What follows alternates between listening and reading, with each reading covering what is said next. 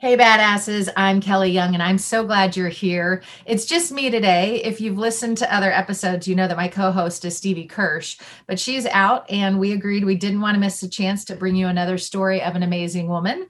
So, this podcast is all about that. It's a podcast where we have the privilege to sit down and talk with women we think are living badassery lives. These are ordinary women doing extraordinary things, women who are social activists, moms, entrepreneurs, athletes, survivors, mentors, and more. Through this podcast, we want to lift others up and empower all women to own their badassery life. If you like what you hear, please subscribe and leave us a review. We'd also love it if you joined us on social media Facebook and Instagram at Badassery Life. And if there's a badass woman you want us to know, email us at badasserylife at gmail.com. With each episode, we hope to awaken the badass in you by bringing you stories of powerful, beautiful, bold women like this one.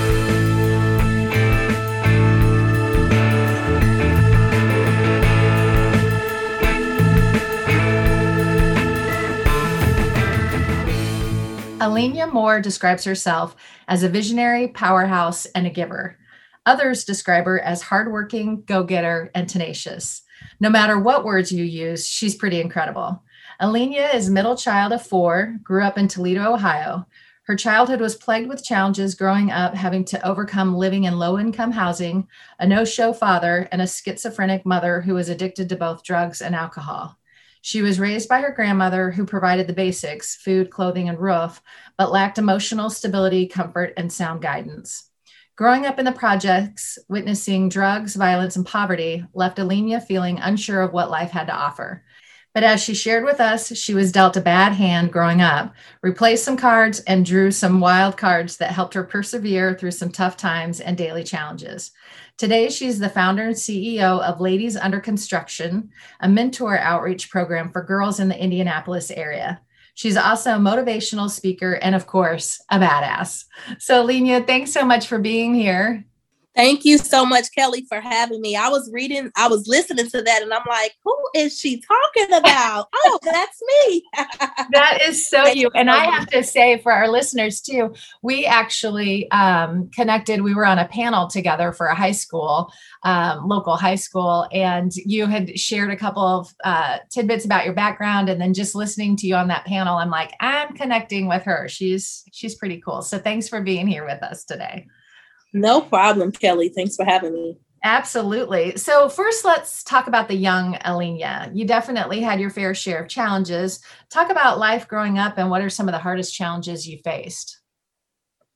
Um, I would say just in general, um, just a young girl um, not understanding who she was. I really didn't have role models like that. I was raised with my grandmother, as you just mentioned, and um, just really to search to find myself. Um, actually, I was like a tomboy. I love sports.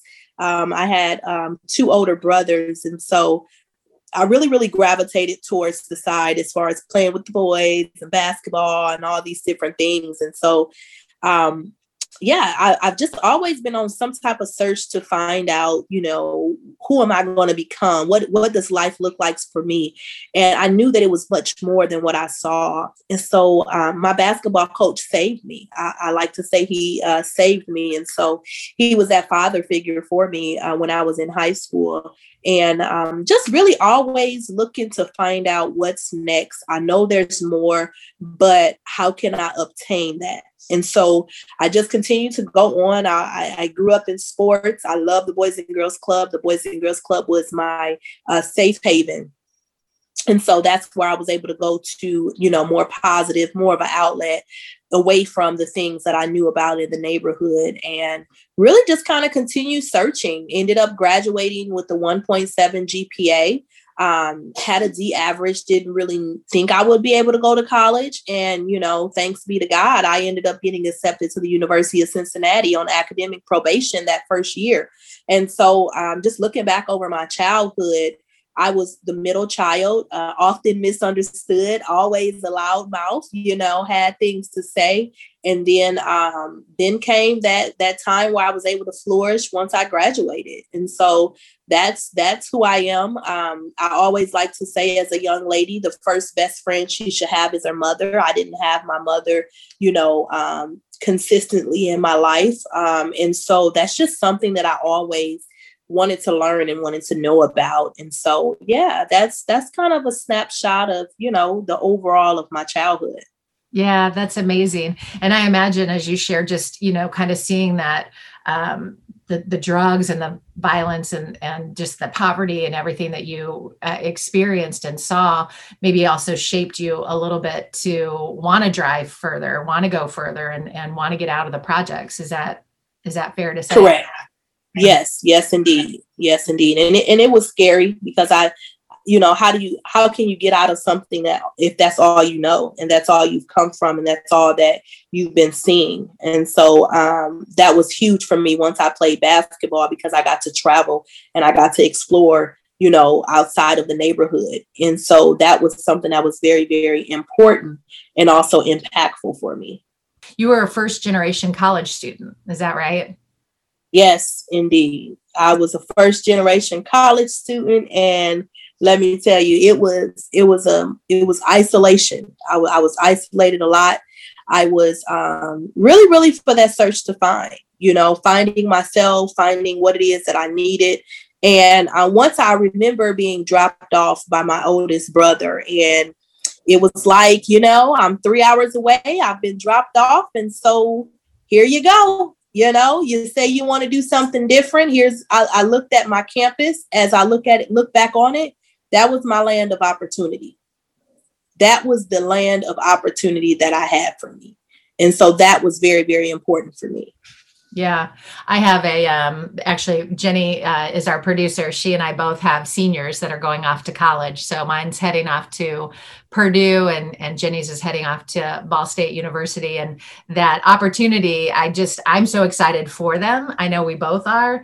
Um, but I don't know. Do you have any like? And I I'm throwing this at you because this wasn't on the list. But do you have any great tips for some of these kids that are going off of college, especially as they're you know they're new to these all new experiences? You know what? Um, dream big and don't give up. Remember why you got started. Um, even though this may be, you know, the first for you and your your family, you, the reality is um, you can be the change that you wanted to see. And so knowing that you go on a campus, look at it as opportunity. Opportunity meets success. And so the way I look at it is that allow the opportunity of the campus and the experience to create the muscle that you're going to need to use that strength so that you can you know get to the end. And so that's what i would say um, be tenacious uh, if you do not know what you're doing. A lot of times you're you're isolated you're scared you're nervous do it anyway. You're already feeling the feeling. And so just continue on. Um, lastly i would say get you a tribe of people that's able to push you on those days that you can't even push yourself and so that would be, you know, something else that's very huge for me. That's awesome. And I'm um don't mind saying I'm about to turn 50 and all that advice is still so relevant for someone. And if any of our listeners are older and not heading off to the college age, but um, you know, I love that about having a tribe and and um, you know, surrounding yourself with positive people. I feel like I've done that, but uh, definitely want to see our kids do that as well too. So, uh, thanks for sharing that uh, for sure. But I'm, I, I want to talk a little bit about your career path because after a successful uh, college career, you went on to become a counselor at a juvenile center, and now you run a nonprofit called Ladies Under Construction. Can you talk about that interesting path and where you started in your career to where you are today? Yeah, so for me, um, wow, um, ended up graduating with um, from the University of Cincinnati. I did uh, criminal justice. And once I did that, um, I ended up relocating to Indianapolis. I accepted a job as a counselor, correct? I did that for about three or four years. I've always wanted to work in with youth, the at-risk youth, learning about the mindset. And so that's when juvenile delinquency was a focus for me. And so um, just doing that, once I did juvenile delinquency and I learned a lot, I learned about the mindset of kids because I always wanted to be the person to let them know that no matter where you come from, no matter, as I say, what cards you're dealt with, you can have a wild card in your hand that can just pivot that entire deck of cards. And so for me, I've always wanted to do that. And that was um, something that was important. And so that's what I did as a counselor.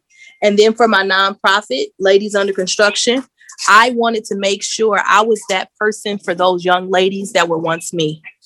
And so I remember that if I had someone like me when I was younger to be able to do the things that I'm able to do and share my life experience, I would have been um, it would have been a lot different, you know, being having someone to look like me. And so that's what I that's why I ended up starting the organization. It's called Ladies Under Construction because we are all under construction no matter our age. We're never complete. And so my focus is always whatever I have, I should continue to reach back to pull others up to get to that next level.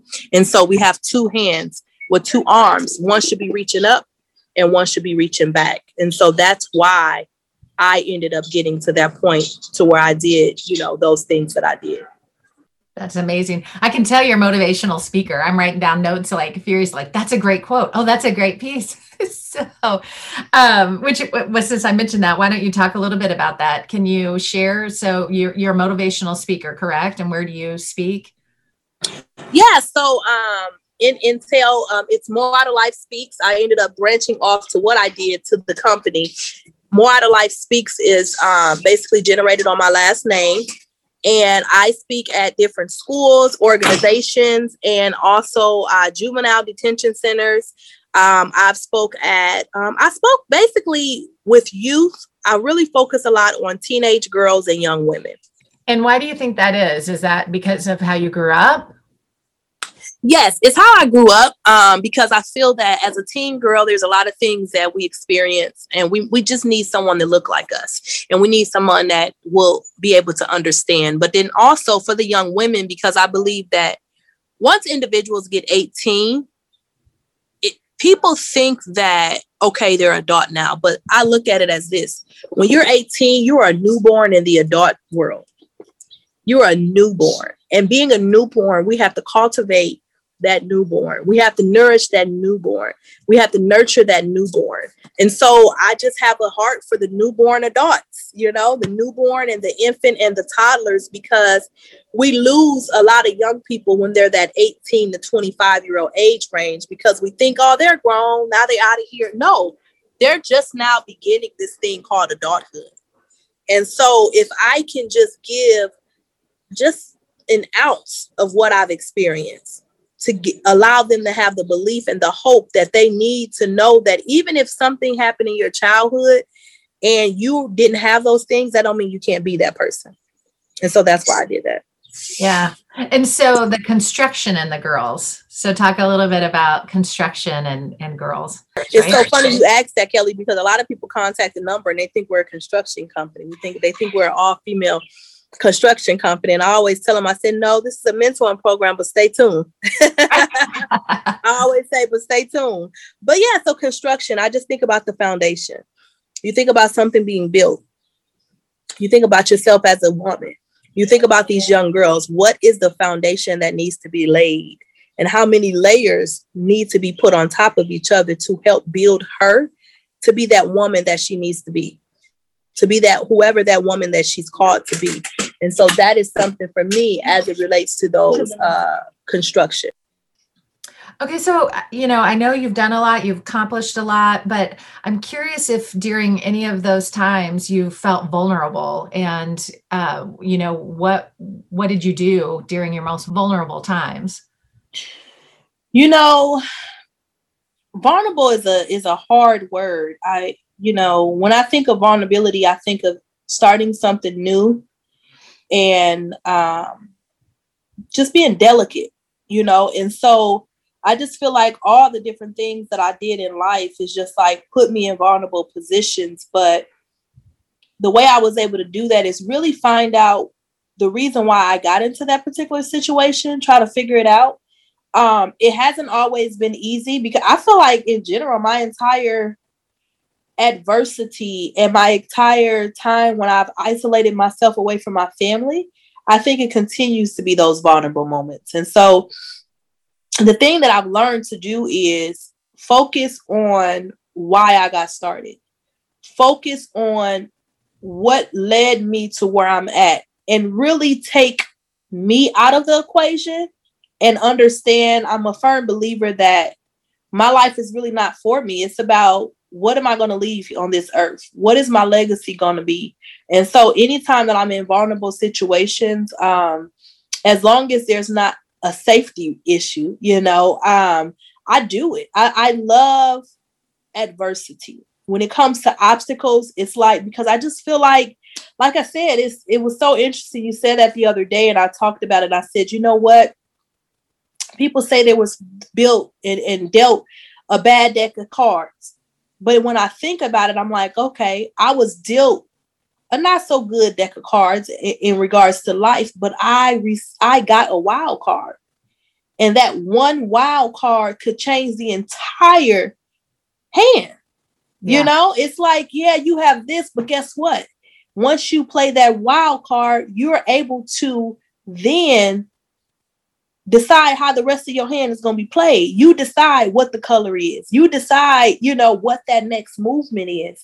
So I just feel like I was, I just had the wild card movement. And so anytime I'm in vulnerable situations, um, I really, really try to self reflect and evaluate and remember where I started at.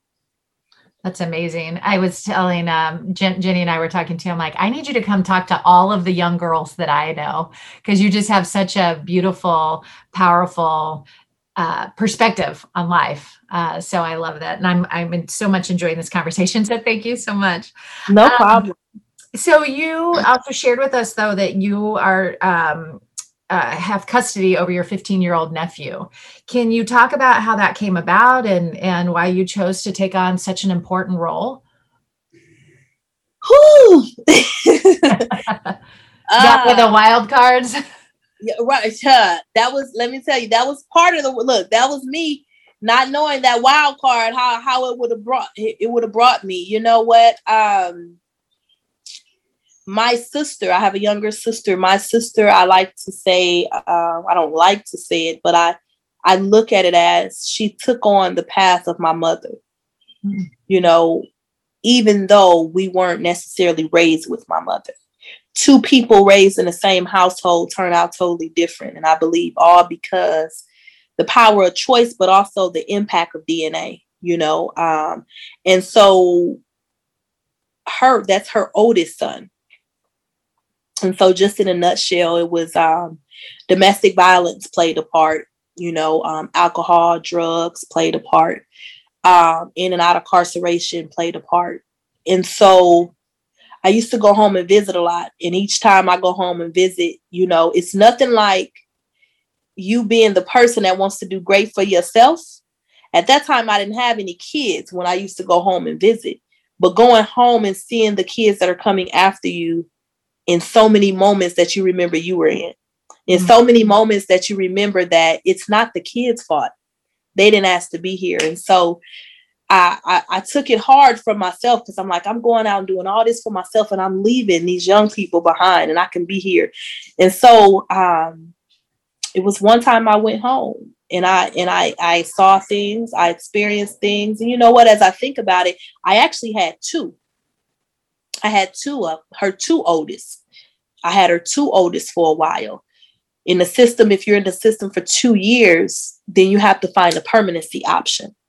Okay. There was no permanency option for my family. Nobody would have, you know, everybody is family, but it's not until, you know, you get to the decision when it says, hey, can they come live with you?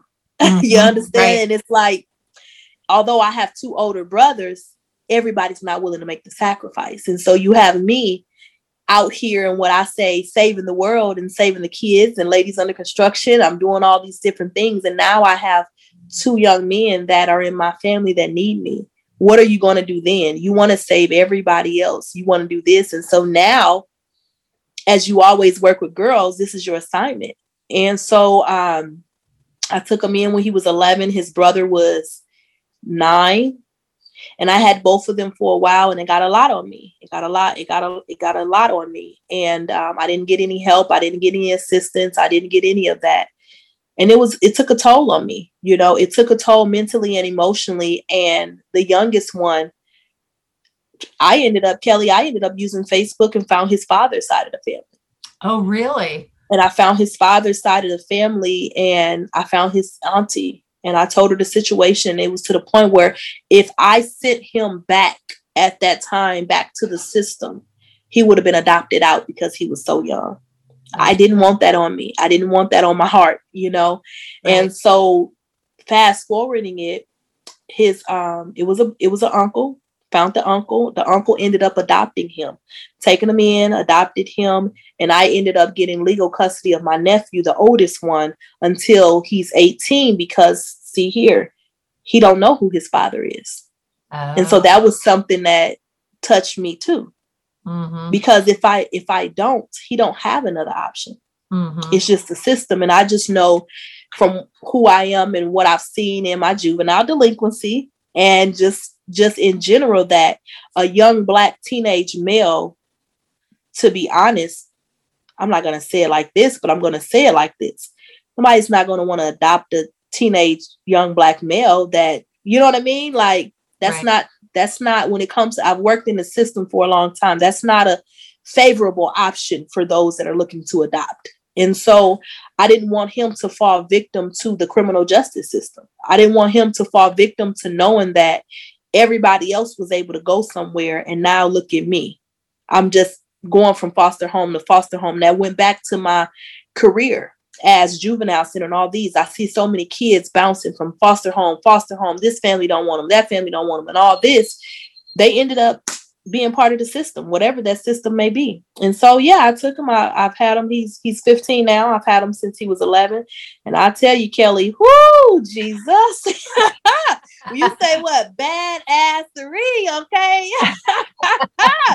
it has been it's been a beautiful thing. It's been a whirlwind because I don't know nothing about teenage boys. I don't know where to start, and I don't. I guess I do know where to finish because I tell him. I say all the time. I say in my head. I don't tell him though. I be wanting to. I always say, I wish he would grow up and not be nothing.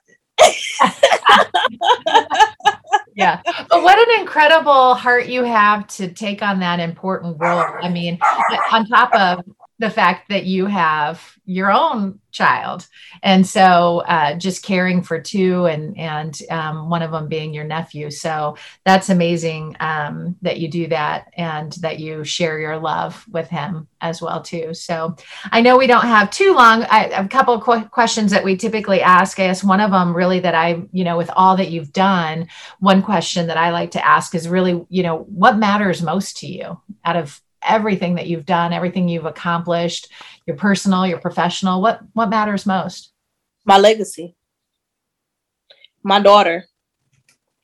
My daughter being able to say many things that I couldn't say as a young girl about her mother. Me being the example for those that are coming after me. I always say if it did not happen before me and my family, it is me that is up to change the trajectory of things in our bloodline. And so that's really what that's what I do it for. A lot of people say you just you're just so old. You you just seem so. I'm only 36, you know. Um, but I tell you, I I have an old soul, and I just believe in wisdom. I respect wisdom of elders, but I and I also love the legacy that I'm imprinting here. And so that's what it means to me.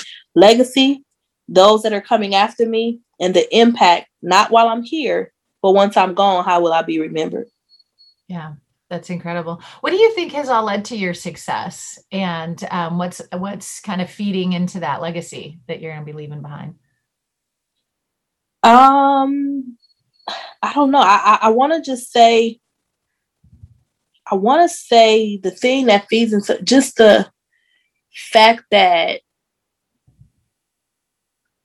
I'm the person. I feel like I, I was the um, I was the chosen one because as I think about my family and things uh, on my mother's side, um, I was the chosen one, you know, and so that's what that's what I feel like feeds into it.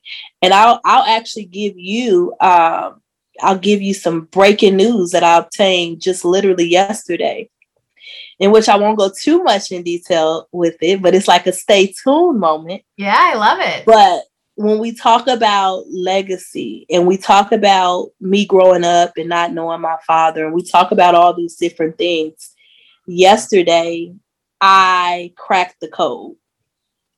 Yesterday I've cracked the code of finding out who my father was. Oh, and you're just telling us this now? Yes, I oh am, because it's just gonna be it's gonna be a dot dot dot moment. We are just because I'm still in awe. And also when you talk about you talk about the, you know, badass and all that, let me tell you, I'm gonna be 37 soon. And it has taken me close to three years in ancestry DNA and all these different things. And I'm still in awe at what I found out so short. And so, yeah, Okay, so the dot dot dot means that we definitely need to bring you back on because I have so many questions about that. I know Stevie will have so many questions about that. So uh, yeah, we're gonna need to follow back up on that because like I want to know why you wanted to find him so bad, how you found him, what that means. Now I've got so many questions. Uh, I just I I like first of all I have goosebumps around that, and you know now I want to know like what the connection's gonna be the but reunite. Oh my gosh! But you do that to us. But he did just pass in November. Okay. Well, I'm sorry to hear that, but I still have a lot of questions. Exactly. And it's it's gonna be and it's and it's now because because you asked the question of why why do I do it, right? In this finding out, what I found out about my father's bloodline is that that's who they are.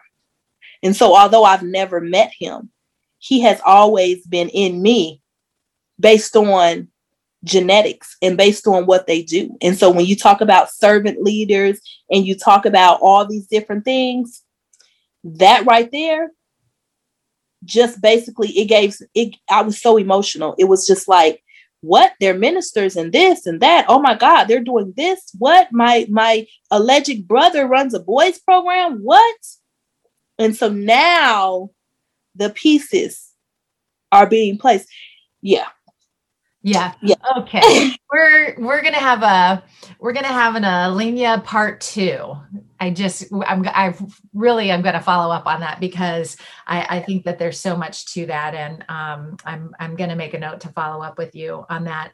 Before I let you go though, um, I want people to know how to find you and and more about the nonprofit that you lead and that sort of thing. So where are some of the best um, places to find you? Website social media that sort of thing? Yep. So it is ladies under construction. Ladies is plural. Ladies under construction.org you can also find us on facebook. It's ladies under construction mentoring program. So it can be just ladies under construction mentoring program or it's going to be ladies under construction. Okay. All right. And the last question that Stevie and I always, always like to ask, and I know I might go over a little bit, and I'm so sorry, but I just, we love this question. You, we, we always ask our guests about their gift, and we love to celebrate the incredible gifts of women inspiration, strength, courage, empowerment, and more. What would you say as we're closing out that you believe your gift is, and how do you like to share that with others? My gift, who my gift is to um, be the bridge, be the fire starter, be the person that can ignite the something in you so that you can fulfill whatever it is that you need to fulfill in life. And so that's that's what my gift is. I'm a people person. You know, I'm not a people pleaser, but I am definitely a people person in reference to finding out how can I help you get what it is that you need to get, hence the more out of life. Well, I was going to say your your also your gift is also one of uh, leaving us on a cliffhanger here, um, for sure.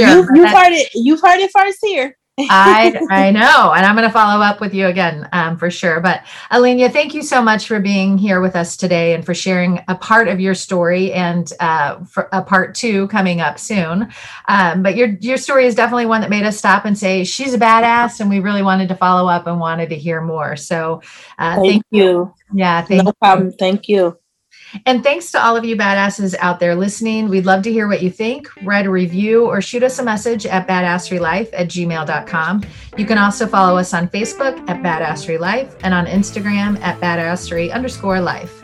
A shout out to Kevin MacLeod for our podcast music, and of course, our badass producer, Jenny Duran. Until next time, keep being your badass self.